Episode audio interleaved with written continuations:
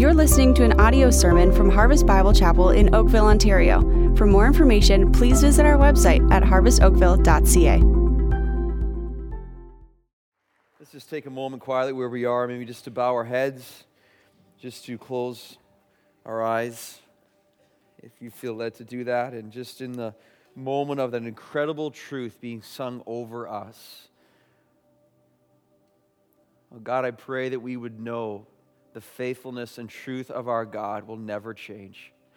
And the people that are here right now, Lord, that are in a place of hurt, grief, sorrow, fear, trial, pain, that they would hear again from their God I am with you, child, and I love you.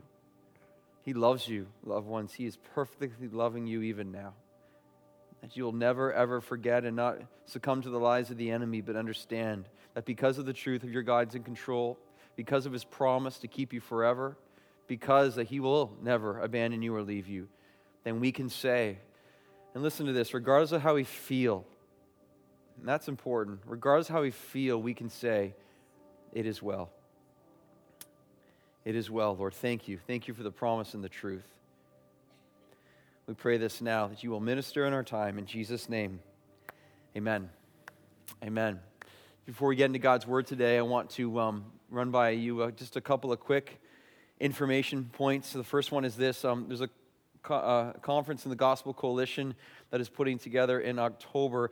Gospel Coalition is very big in the U.S., it's getting bigger here in Canada. The gathering of churches united on the things that matter most in God's word, um, fundamentally surrounding the gospel myself, some pastors in this church, we are part of this leadership team here in Ontario. Very excited for this. And um, there's a conference they're holding on October 16th and 17th. And um, Don Carson, world renowned scholar, will be there. John Neufeld, Back to the Bible. I get to speak at this as well. It's a real honor to be able to do that. And it's for pastors and leaders, but it's kind of for anyone as well, just to make you aware. And really, the church is coming together and saying, God, you got to work in this nation. And we're asking, you got to revive us, Lord. And so that's the whole point of this. It'll be a great in depth study of that as well. And so just to, again, make you aware of this. Um, prayer wise, coming up for our church, because we're starting a new ministry year. Without prayer, we're dead. Our prayer summit, September 12th, 9.30 to noon. Signing up online for this that you will be coming two and a half hours. It will fly by. Pastor george sherman will be leading this as we really seek the lord. Here we go here we go lord. We need help we need help. Uh, some of you right now as you hear about a mini prayer summit um, you are being um, led to be part of this and we want to encourage you in that and but you have to step forward. Everything's faith. So much of life is showing up and so even right now some of you like yeah that's something i think i would want to be interested in but then we go home and forget or we choose that ah, i'm not sure what's going to happen exactly but it's a place to come and just to be blessed. And by faith i will show up and sign up for this to see god use you in your prayers for this coming ministry year. And speaking of that, uh, Wednesday, September 16th, All Churches Night of Prayer. This is our third time we have done this. So this is being held here at our church. This is Harvest Brampton. This is Harvest Niagara. This is Harvest Toronto West. Of course, Harvest Oakville. This is Harvest Brantford. Uh, Harvest Kelowna usually shows up in some form or another. Harvest Waterloo Region and probably Harvest London as well, all coming together to worship and pray and praise our God as we seek Him in unity in the gospel for what He can do in our region and this land, and you do not want to miss this. It has been such a party in the best sense of that word for the Lord. We've gathered together, such energy. I love services where everyone who's coming is totally there because they want to be there, all right? Not to say that everyone here right now doesn't necessarily want to be here, but you know what I'm saying? When everyone comes in and there's a fire in their heart for the Lord, it's just, it's awesome. God uses that. And we need that to spur each other on. So all the other churches are promoting it like crazy. I know that. So if we don't get on our stuff, we're going to be like left without a seat. All right? All right? Our own church, nowhere to sit. Imagine that. All right? But I'm hoping that's the case. So make plans. Make plans to be here. It's going to be excellent. God uses that each time that we do this, Wednesday, September 16th. All right, let's get our Bibles open then to Psalm 31, and we're completing our series today called In God We Trust. And as you're turning to Psalm 31, I want to show you a necklace I got this week. I'm pretty excited. That always gets everyone's attention, all right? And um, I'm really excited about this necklace here. Take a look. It's, it's really sweet, all right? Look at that. Look at that. All right, looking at this, and um, I know you want one. Amen. I know you want one. And because I want this truth as close to my heart as possible, right? So there it is, because this is such a foundational truth. Um, these actually, because they're so sweet, they will be available for sale at the bookstore after the service. Um, that is a joke, all right? They will not be available after the service, but if you're really clever, you can find a way to get something that I got too. And so I was going to preach with it, but that would be way too distracting and you'd be all too jealous, all right? So, anyways, that goes here, but that's just another way to remind us we want to get this here, man, because when it's here and it's here, then we start living different lives as well. Psalm 31, I remind you, was summed up as a deep personal trust in God but not just there, within the depths of difficulty.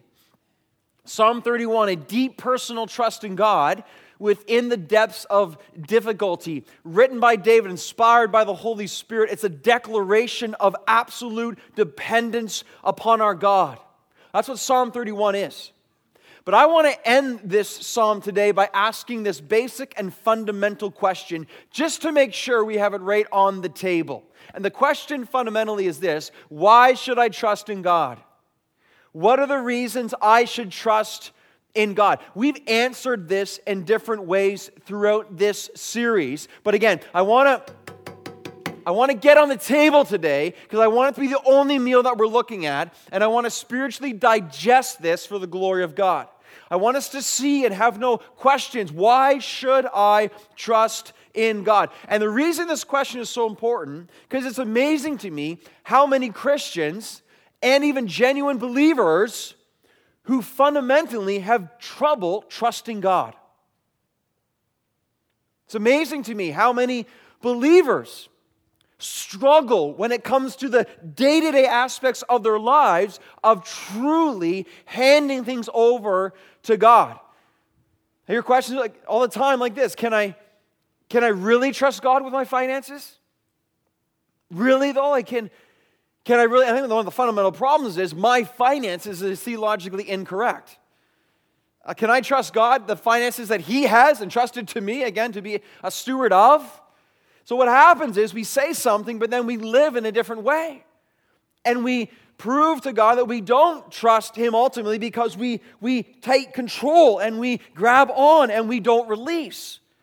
Other questions can I really trust God with my job in this unstable economy and the uncertain future? Is God really good? Will He really be there for me when I need it most? What happens when I lose my job? And then what's gonna, can I really trust God? These are fundamental questions. Can I really trust God with my future? The unknowns, the things that might happen or, or, or, or may not happen? Can I trust God with my safety? Is He really there for me in that way? Can I trust God that? See, one of, the, one of the fundamental problems we're going to see within this text here and within this message is the way we deem God being faithful is not necessarily the way God defines his faithfulness. The faithfulness of God doesn't mean we never go through any hardship, doesn't mean we never go through any pain, doesn't never, never mean we never go through any loss. That doesn't mean God's not faithful. But we say, well, I won't trust God because his plan may not work out the way I want it to go. So then, therefore, I control my life and I fail to actually put my faith in the one who actually holds the control. Can I really trust God with my kids? Can I really trust Him with my kids? What we find is there's many believers who say something, but then they live differently. What's amazing to me also is that you have many, many believers who trust God with their eternity, but they won't trust God with what's temporary. How does that make any sense? How does I mean, fundamentally, by faith, okay, I trust God that heaven's real and I'm going there and I've placed my faith in the blood of Jesus Christ. All my sins are washed away, but I'm looking forward to that day, but I'm going to hold everything to myself right now because this is what I see and this is what I really care about. It's a fundamental problem of faith. It doesn't add up. And that's what we're going after today. This is what we're trying to dissect and diagnose and to say, well, what is the problem here? I think one of the fundamental reasons believers don't fully trust God is because they don't fully know God. If we really knew him as who he is, as he's going out of his way to show us within this psalm and everywhere else in Scripture, if we really knew, of course we'd trust him. He can never leave us, he can never fail us, he can never forsake us.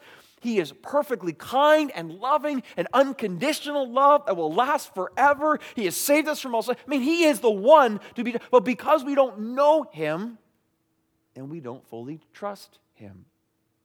God becomes a stranger to us at times. And we don't trust strangers. We're taught all the time. Don't, kid, don't trust a stranger. Don't trust a stranger. Don't, don't trust a stranger. And if God becomes a stranger to us, because again, what saddens me, how many believers, no time in the Word, no time in prayer, uh, no touches beyond church on a weekly basis, no real community of fellowship, no real active pursuit and, and longing after God. Well, well, no wonder God becomes a stranger because there's no time with Him in relationship. And so, because we don't know Him and we're not in this and actively pursuing, then we can't trust Him because we're not aware of the things that He says and who He is. And so he's a stranger and we keep our distance. And we begin to control way more than we're ever intended to do, which hurts us greatly. But see, the whole point this is David's journey. The more David draws near to God, the more he sees God, he knows God, the more he then says, Into your hand I commit my spirit, because you are all I have and you are all there is. But all of this, let's hear me, all of this is done by faith. Faith. It's faith to believe. Why should I trust in God? We seek to answer that today. There are probably infinite amount of reasons to trust in God, but we have four on the board today as answers of why we should trust in God. Four answers on the board today. This is again not exhaustive, but it's going to be helpful. Here's answer number one in our text today as to why we should trust in God. How about this? All these are how abouts. Why should I trust in God? How about stored up abundant goodness as a reason for trusting in God? Stored up abundant goodness. Some of you are like, what does that mean? Look at verse 19. Verse 19, David says, Oh, how abundant is your goodness, which you have stored up for those who fear you and worked for those who take refuge in you in the sight of the children of mankind. Now, loved ones, I want you to see this first of all, okay? The context of our psalm is life is hard. Life's hard for David, difficult, filled with grief, filled with sorrow, filled with sighing, there's pain in David's life. In verse 18, he's describing some of that pain. All the verses so far in this psalm are describing in one way or another the sorrow and the grief that David is going through. But help me answer this then. How is there sorrow and pain in verse 18, and then it immediately flips to joy and delight in verse 19? What's up with that? How do you have the anguish of the opposition in one verse, and the very next verse, all of a sudden, you have delight and joy? Listen to this. I love this. Only in Christ, only by faith in God. And isn't it so true? Do we see sorrow give birth to joy? Do we see grief give birth to gladness? See, what we're learning here, the life of faith in God is truly the miraculous life. Only God, in the midst of our deepest pains and greatest sorrows and most tremendous grief, can God use that to bring beauty from ashes. Only God can take the hardest moments of our lives when we have nothing and feel like nothing and are completely desperate. And then He starts to grow the small flower that blooms into this incredibly beautiful act of creation within our lives. Only when we're in the depths of despair and by faith in God can He use that to break us and bring from that a sense of supernatural and miraculous joy and life that's rooted in Him. That's only done by faith. The world looks at that and says, that makes no sense. I have no idea how that's possible that you could be in such despair and such hurt and yet be so filled with a joy and a faith and a love and a life only by faith. But this is what God does. He does take ashes and turn it into beauty. He does take despair and turn it into joy. He does do the miraculous that causes our hearts to sing. But it only happens by faith by faith. It's incredibly beautiful and powerful. The hardest situations of life can become reasons to rejoice. Acts chapter 5, the disciples leaving the temple area, and there they were, and they were charged don't preach the gospel. Well, not just charged, they were beaten. Beaten. They were preaching the gospel, but they left rejoicing they were rejoicing as they left, as they were counted worthy to suffer the dishonor of the gospel. So I just imagine there's Peter and the boys, and they're leaving, like, woo, yeah, And some guy says, dude, what are you so happy about, man? He's like, we got, we got beat up for Jesus. Like, what? You got beat up for Jesus. Why are you happy about it? doesn't make any sense. How can you be happy? You just got beat up, man. You got beaten for your faith, and you're happy? But that's what God does. Only God. People burning at the stake and, and rejoicing in their sin. What? What? What? How? Faith. Faith. Faith. It's what the Lord does. I am, I am so grieving. I am so hurting. And yet, in that, God comes and supernaturally gives me a sense of joy and love. It's, it's incredible. Would you see what the miracle of faith does within our lives? And I haven't really got to first official word of our text yet, but look at, look at verse 19 now. Oh, I love that. Underline that one. Oh, how abundant is your goodness. Oh, you want to say that with me? It's really fun. Oh, yeah, yeah. And it's like, it's not a boring oh. It's like there's an exclamation mark at the end of that sentence. David is catching a glimpse of the glory and the goodness of God. There's so much he can't measure it. Spurgeon says, when we cannot measure, we marvel when we're unable to, to, to ascertain what we're looking at, and it's so great, we try to measure, we can't, and all we can do then is marvel. I remember standing at the edge of the Grand Canyon, my wife beside me, and just could not measure the glory that I saw in God in front of me, and all I could do was go, oh, oh, woo, you know? Oh, I remember being up north in a still summer night and not a cloud in the sky and no lights from the city and just looking up and see the vastness of the stars and the, and the, and the heavens declare the glory of God, and you just catch a glimpse of how small you are and how awesome He is, and all you can you, you can't measure it. You just you just marvel. You just, you say, oh, oh, oh. God, I remember the first day I was saved and catching a glimpse of God's glory in salvation. I was such a sinner. I was such a sinner. And He saved me and He, he washed me clean. And He let me live and just seeing I don't deserve any of this. And you see His goodness and His grace. And what can you say? You can't measure it. You can't measure the gospel, but you can marvel at it. And you stand there broken, weeping, and just saying, Oh, oh. And this is what David's doing. He, in the midst of his pain, there he is. Oh, how abundant is your goodness. Oh, how incredible is the glory of God that He is beholding. I can see it in some ways, I can, I can touch it in others, but ultimately I, I cannot fully measure it. That's why He says, Oh, how abundant is your goodness, notice which you have stored up, stored up for those who fear you. So, in some ways, for us, again, we, we see the, the heap the abundance of God's goodness in the gospel. And when we see the, the, the, the, heap of his goodness, it becomes inexpressible joy to us, 1 Peter 1. It becomes an eternal delight. It becomes something that we look at and we love so much. We, we are overwhelmed at the glory that is found with it. That's, that's, that's why in our service we, we cheer the gospel because it never, ever gets old. Even now, as I'm preaching this, some of you are getting it. And you understand. You're like, yes, that's where my life has, even as I preach it to myself right now, it's working for the third service. It still has such impact because it's so real and never runs dry. It's who God is, it's what He does. All the abundance. But I want you to see this. There's a part we can see, and a part we can touch, and a part we can feel, but there's a, there's a part that we have no idea of how awesome and glorious this will be. When David says, And you have stored up for those who fear you. I can't get over the fact that I belong to Jesus Christ and that there's a room waiting for me in heaven. Exactly what that looks like doesn't matter, but there's a, there's a dedicated space and a preparation of my coming at one point. Oh, and if you're saved in Jesus Christ, you're the same way. I can't get over the fact that my name is written somewhere in the Lamb's book of life. What? Really? That's awesome.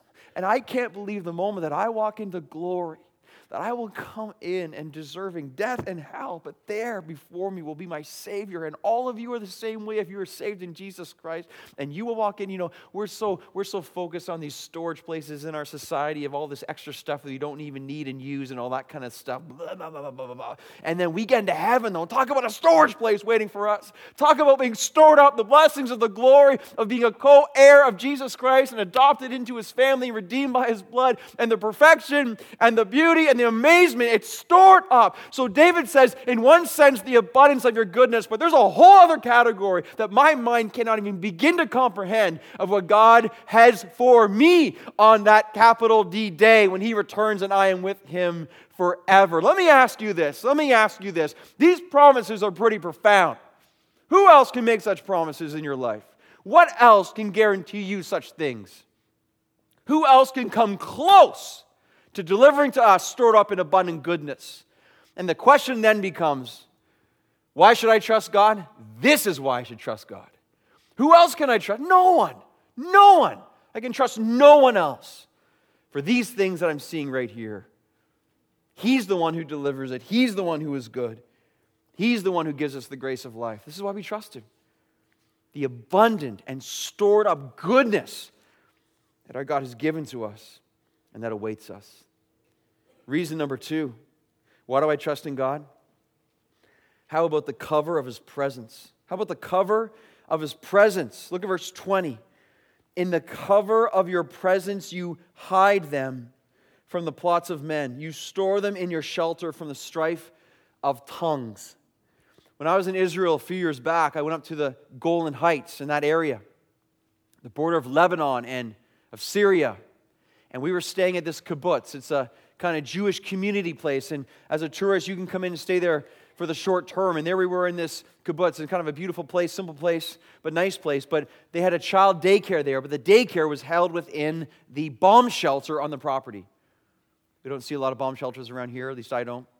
And this bomb shelter, several feet thick, so massive and reinforced concrete, of course, a very plain structure, obviously, but a very well built structure, and this was the known place for shelter and security. That makes sense to me. I understand humans look at physical security and safety, and we think of shelters, we think of bunkers, we think of bomb shelters. But I, I want you to see God's definition of shelter in the text. I want you to see what he considers to be a true cover and true safety. Notice David says, verse 20, in the cover of your presence, you hide them think, reflect. In the cover of your presence, you hide them. Do we understand the theology of the presence of God as our cover and how much this leads to our security and safety? Think about it. The cover of your presence. So, within conversion to Jesus Christ, one of the aspects of our salvation is called regeneration. Regeneration is the secret act of God whereby the Holy Spirit comes and imparts to us new life. The Holy Spirit comes and makes us become born again. That is a term from John 3.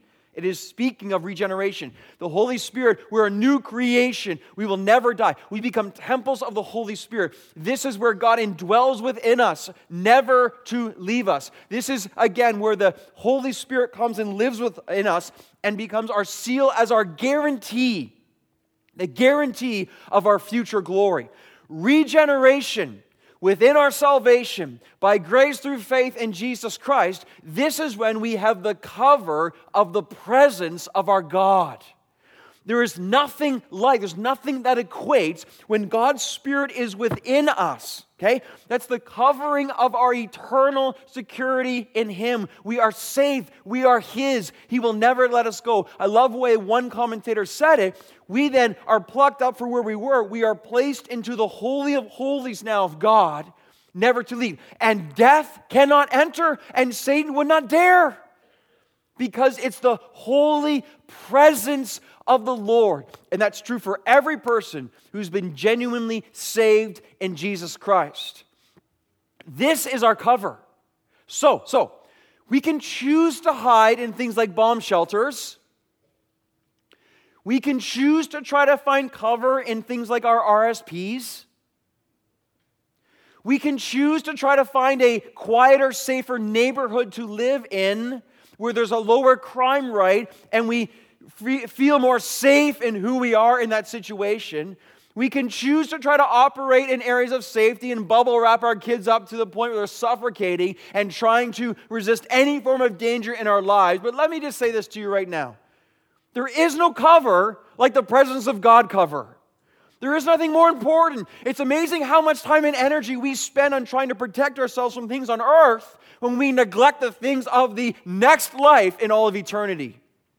The greatest cover you and I ever need is found in the Holy Spirit living within us, where at that point we will never ever die. We are God's forever. In the cover of your presence, O God, you hide them. And when we are in this cover, this is when the peace of Christ that surpasses understanding is found. This is when we know if God is for me, who can be against me? This is when we know that my life is hidden with Christ and God. This is when I know the hope of glory, Colossians 1, that I live for and that awaits me. It's in the cover of his presence. That's why we say, God, we need your presence.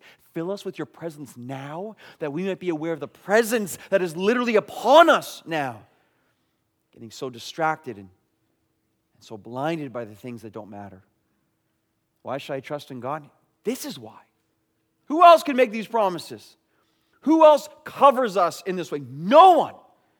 So, of course, we trust in Him. We have to trust in Him. There's no other option but to trust in Him.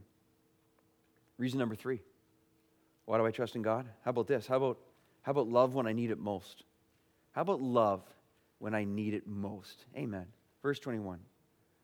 Blessed be the Lord who has wondrously shown. Now, that phrase wondrously shown in the original Hebrew, it carries the meaning like David's like, man, this, this, this, this love was unexpected. This love was astonishing. It's almost like when he says wondrously shown, this love was almost impossible to believe.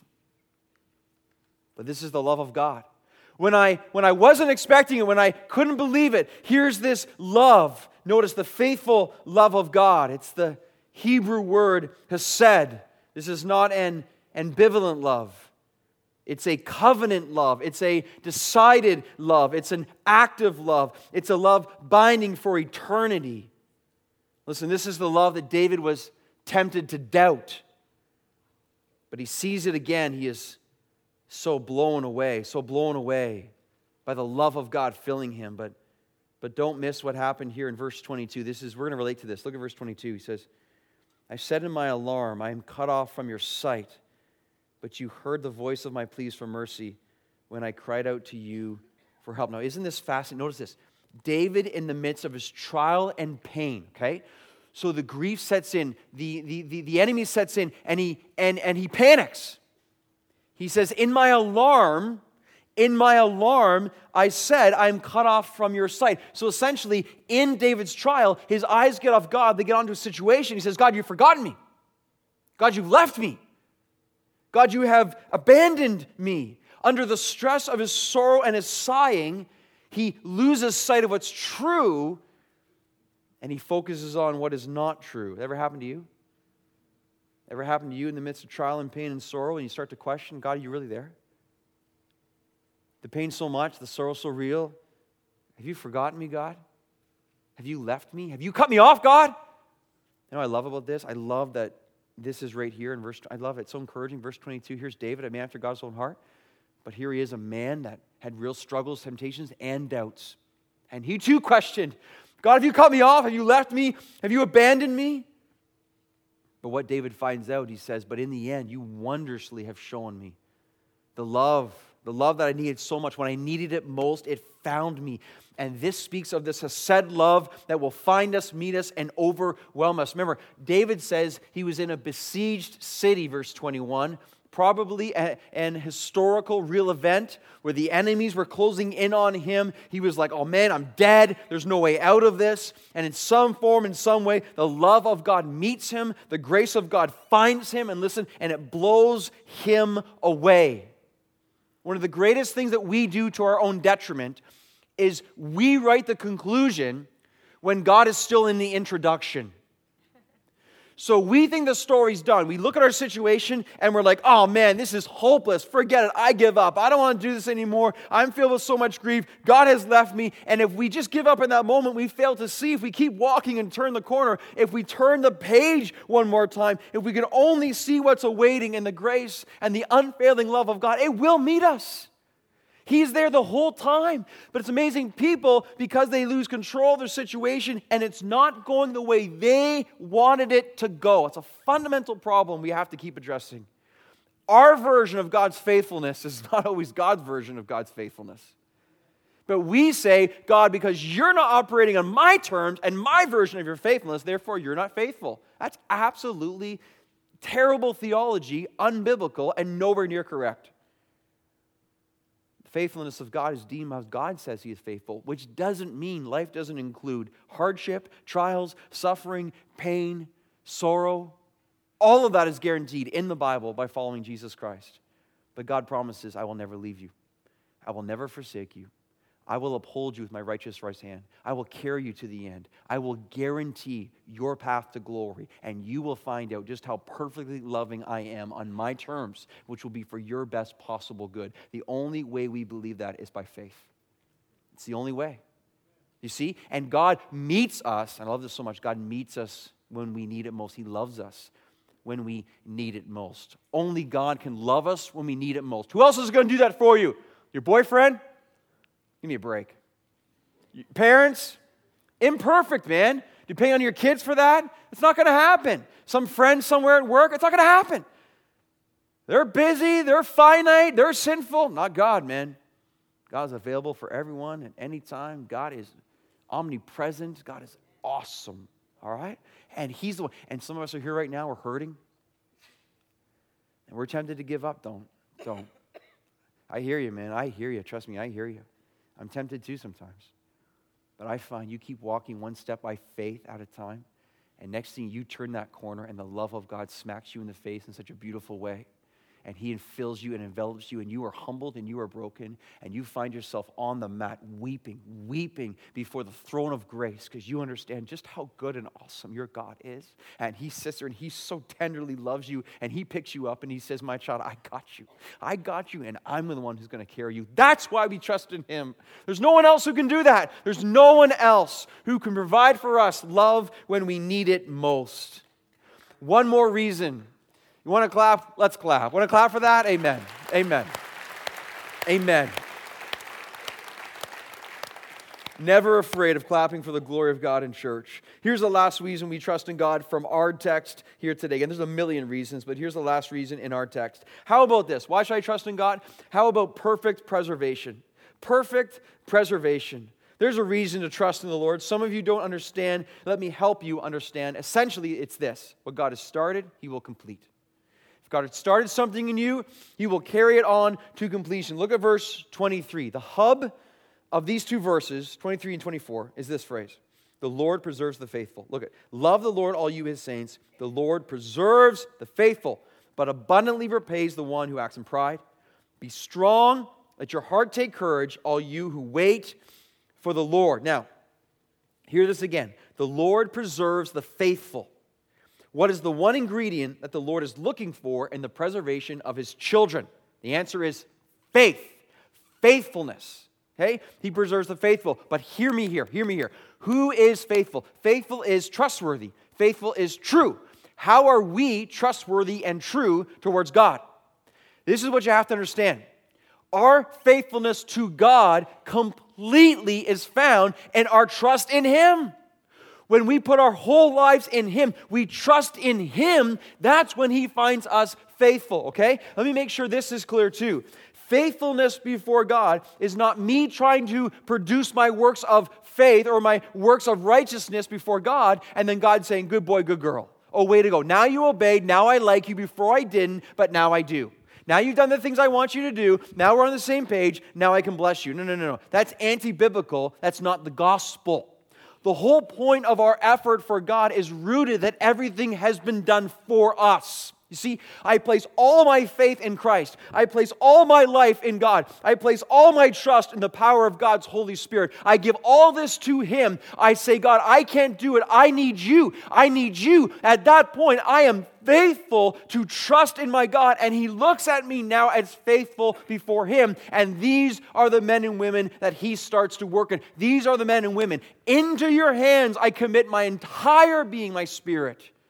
These are the faithful that rely on Him that carry, He carries all the way through this life and guaranteed to glory. You understand what it means that God preserves the faithful? It's, it's, it's awesome theology. Let me, let me run by you a few verses here speaking of the preservation of God for His children. Here's one from, from John chapter 6. Jesus said this. These are going to be encouraging for you, I pray, right now, right? This is just the Word of God renewing our minds. Jesus says, All that the Father gives me will come to me. All that the Father gives will come. And whoever comes to me, I will never cast out. Okay? That's a pretty sweet promise. I will never. Anyone who comes to the Lord by faith, receiving his grace, not based on their works, based on his work, he will never cast out. He preserves the faithful. Here's another verse from John 6. Jesus says, and this is the will of him who sent me, the Father, that I should lose nothing of all that he has given me. How much is Christ going to lose? Nothing, but raise it up on the last day. Guaranteed. Every single person genuinely pursuing the Lord. They will not be lost. Every sheep that comes under the care of the Good Shepherd, they will not be lost. They will be kept and they will be carried and they will be raised up on the last day. Here's another verse from the Gospel of John. Jesus says, No one can come to me unless the Father who sent me draws him.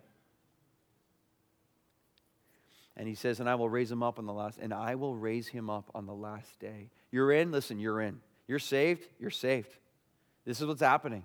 Here's a promise from John chapter 10 right here.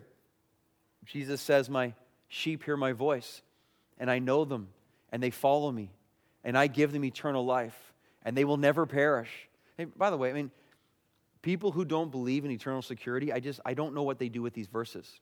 I don't understand. Is Jesus confused? Is he having a, an off day and said stuff that weren't right?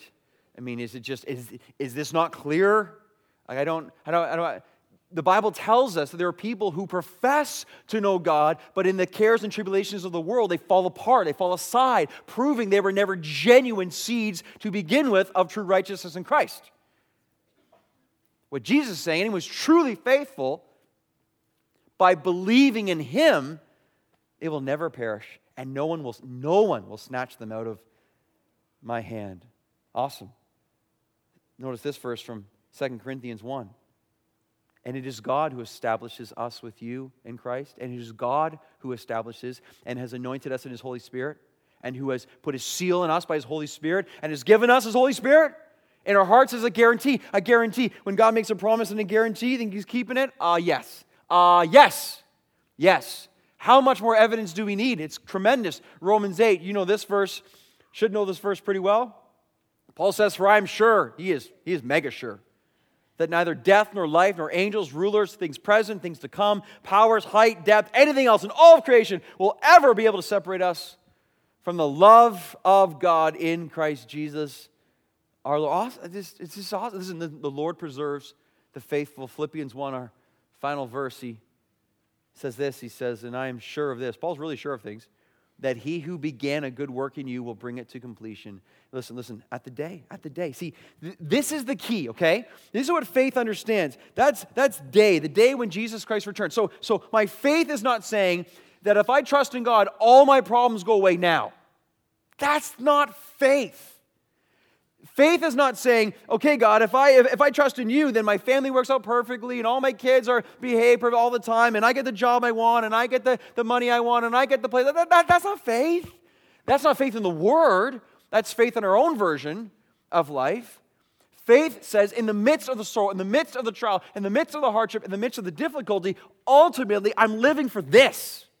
Because when Jesus Christ returns, man, listen, listen, that is when every promise ever is perfectly fulfilled in Him, and all sin is gone, and perfection comes upon us, and there's no pain, and no sorrow, and no more grief, and no more death, and all glory all the time. Jesus Christ living there. I mean, that is ultimately what we're living for. Now, when you have that kind of day of Jesus Christ faith, then you're willing to endure the persecution and you're willing to count the cost and you're willing to suffer for the Lord Jesus Christ because at the end of the day, this doesn't matter. What matters is what is coming, but this is impossible to live apart from faith. It's impossible to live and to please God, Hebrews 11:6 apart from faith. And that's why we need his grace to live by faith and to see and to believe and then to live. Last thing I want to end with in this text, I want you to notice the fruit that comes from faith. There are four fruits in verses 23 and 24 that come from faith. On the screen here, watch this. So notice what bursts forth from faith. First, love bursts forth from faith. Verse 23 Love the Lord, all you his saints. Love the Lord. The Lord preserves the faithful. When we trust in God, love naturally comes forward because when we go through this today and you're like, wow, I trust in God because stored up abundant goodness. He loves me when I need it so much. He's covering me with his presence. And you see all this, you're, well, of course I love him. What do you mean? Just, just sit around and get bored at the gospel and, and just yawn away at the reality of these unconditional love? No, no, no, no. When we see the love, we burst forth. But faith breathes love. Faith is what causes us to see love in our lives. Look at what else bursts forth from faith. It's this it's strength. Strength is bursting forth from faith. Verse 24 Be strong, David says. Be strong, let your heart take courage. Strength, when I see my God, I am strengthened in his presence. I have no strength. I have strength in him and the realities of who I am in him. And notice this love bursts forth, strength, and courage then comes from that. David says in verse 24, Be strong and let your heart take courage. So when I look at the Lord, I find, I find courage. When I believe in my God, I find courage. Now, when I look at myself, I stare in the mirror, honestly, it's pretty discouraging. It is. I stare in the mirror too long, man, I just see sinful man with no hope in the world. I see a whole bunch of aging, painful realities that are rooted in my sin. It's pretty discouraging to stare at the mirror too long in, in this one, okay? But when I look at Christ, well, then I see a whole different picture. I'm not discouraged, ever. I see His glory. I see His love. I see His power. I see His righteousness that was given to me that I might live forever. I see forgiveness. I see grace. I see mercy. I see hope. I see, I see joy. I see life. And in that, I find courage. But that only happens by faith. I don't have faith. I do look in the mirror, and life stinks. But I look at Christ, love, strength, courage, and see what happens in the text here, too. Notice this faith bursts forth from faith. I, I love this truth. Faith, write this down. Faith begets faith. Faith begets faith. Faith leads to more faith. Faith produces faith. When I see God, and if I love, strength, and courage, I realize, wow, it's my faith in Him that has given me this. I want more. What's that? Faith. And he says, Wait, all you who wait for the Lord, the verse 24 at the very end. Waiting is faith and patience. Why do I trust in God? This is why I trust in God. I trust in God because there's abundance of stored up goodness, the cover of His presence, love when I need it most. He perfectly preserves me. No one else can make such promises. So I don't know about you, loved ones, but when I hear all this, man, I'm, I'm going with God. I'm following God. Trust in Him, and God will be trust. So this becomes really, this becomes really a, a flag, flag in the ground type of moment. All right, a flag in the ground type of moment. I've never done this before in church and probably won't again, but look at this. Woo, yeah, woo. you see that? It's awesome. That's awesome. That's ridiculous, but it's so necessary. Amen. Amen. Amen. Because, because if we don't have this, we have nothing. If we don't have him, we have, we have nothing. Again, I remember I started this series when Jesus was looking at his disciples and he had hard teachings and he's like, they're all walking away. Are you going to go away too? And Peter and Lord, where else will we go? For you hold the words of eternal life. You're the Holy One of God. And the same way we say today, Lord, who else am I going to trust? Who else can I trust? Where else are, are we going to go? You have it all. You are everything. You are the one who hold the words of eternal life. And so, therefore, O God, in Christ, Holy Spirit, in you we trust. Amen, church? Let's pray. Let's pray. True prayers right now, Lord. True prayers right now. Real prayers right now. I resolve in this church to follow you. I resolve right now, I pray, inspired by the Holy Spirit, given by the grace of God. I resolve to follow you. Oh God, help us. I pray that the worry and the trial and the, and the grief and the pain and the fear, I pray all of that right now is placed and put on the table and that you will absorb, that you will take. And instead, Lord, we'd find hope and faith and joy and love and courage and strength. Yes, Lord, I pray. Especially for those, Lord, in a hurting place right now, those, Lord, who are hanging on for what seems to be dear life. God, I pray you would meet them. Even now, even now, Lord, in this moment, in this song, in this prayer time, I pray you would meet them and your grace would rush upon them. And once again, Lord, they would find you to be so true to your promises and your character. It's your timing, Lord. It's not ours, but I just pray that not because we deserve it, because you are so kind and you're so loving, that you will meet us again because we can't do this without you, so we choose to say, In God we trust. In God we trust. We follow you, Lord. We follow you. Amen.